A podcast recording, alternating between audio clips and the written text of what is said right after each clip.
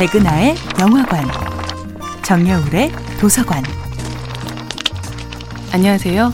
여러분들과 쉽고 재미있는 영화 이야기를 나누고 있는 배우 연구소 소장 백은하입니다. 백은하의 영화관에서 이번 주에 만나보고 있는 영화는 2002년도 영화 Beautiful Mind입니다. 1947년 프린스턴 대학. 존 내시는 누구도 따라올 수 없는 뛰어난 두뇌와 수려한 용모를 지녔지만 사회의 부적응자이자 괴짜입니다.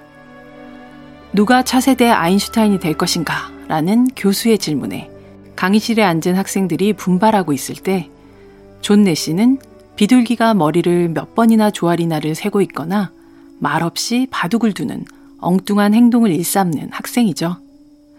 나만의 오리지널 아이디어를 찾아내고야 말겠다는 그의 집념은 기숙사 유리창을 거대하고 빽빽한 노트로 만들어 버립니다.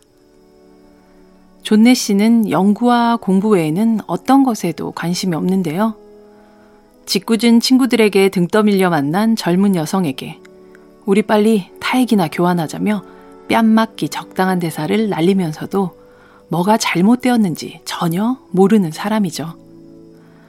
어느 날 함께 술을 마시던 친구들이 금발 미녀를 놓고 내기를 하는 과정에서 그는 종래의 게임 이론을 발전시킨 자신만의 균형 이론의 단서를 발견해냅니다. 그리고 5년 뒤 논문을 발표하면서 촉망받는 젊은 학자로 명성을 쌓아가게 되죠.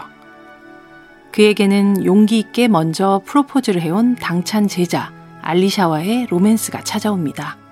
그러나 곧 뜻밖의 방문도 받게 되는데요. 냉전 시대 과학자들이 그러하듯이 정부를 위해 일하던 존 내시에게 찾아온 정부 비밀 요원 윌리엄 파처는 그에게 암호 해독 스파이로 활동할 것을 권유합니다.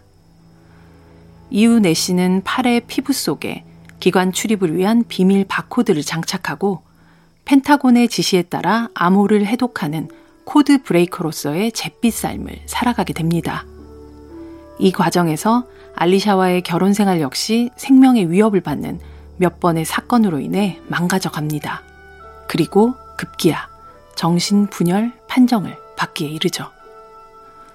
영화 Beautiful Mind는 아름다운 정신을 지키기 어려운 광기의 시대를 통과하며 가장 아름다웠던 청년의 삶이 어떻게 망가져 가는지를 보여주는 영화입니다.